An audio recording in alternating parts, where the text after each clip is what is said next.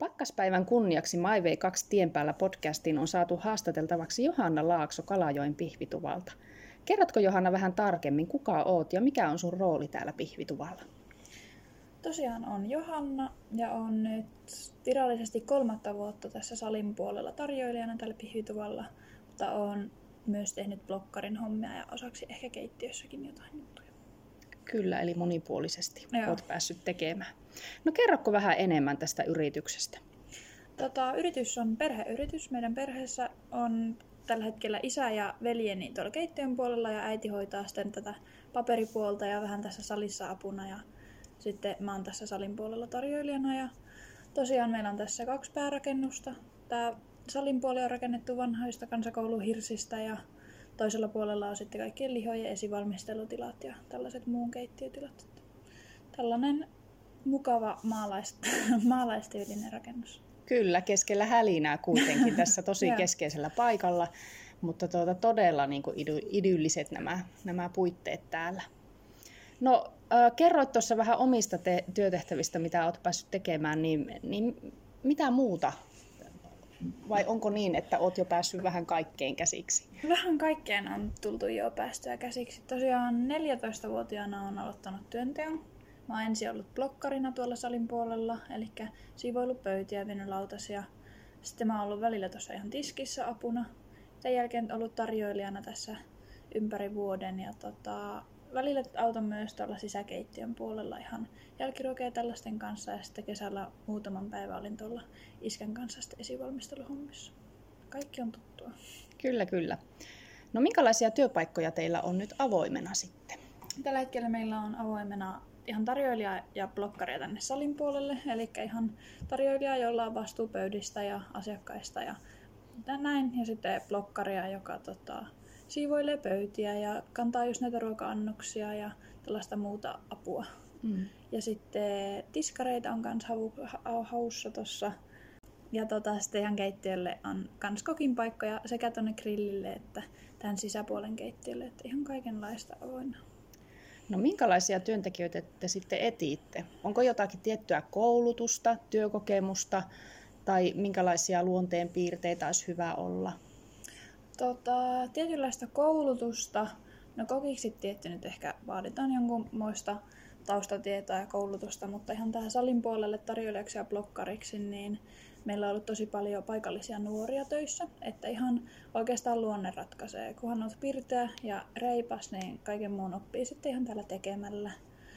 Tää valmis tekemään töitä ja positiivisella asenteella, niin sillä pärjää pitkälle. Kyllä. Entäs kielitaitoa? Tarviiko olla?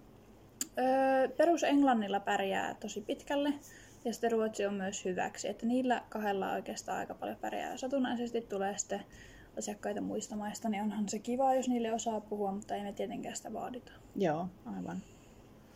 No miksi teille kannattaisi hakea töihin? Minkälaisia valttikortteja teillä on työnantajana? Öö, lähtisin sanomaan tähän meidän työporukan. Meillä on älyttömän rento ja vitsaileva työporukka. Meillä on hauskaa yhdessä ja me vietetään vapaa-ajallakin aikaa yhdessä, istutaan iltaa ja käydään rannalla uimassa työpäivien jälkeen.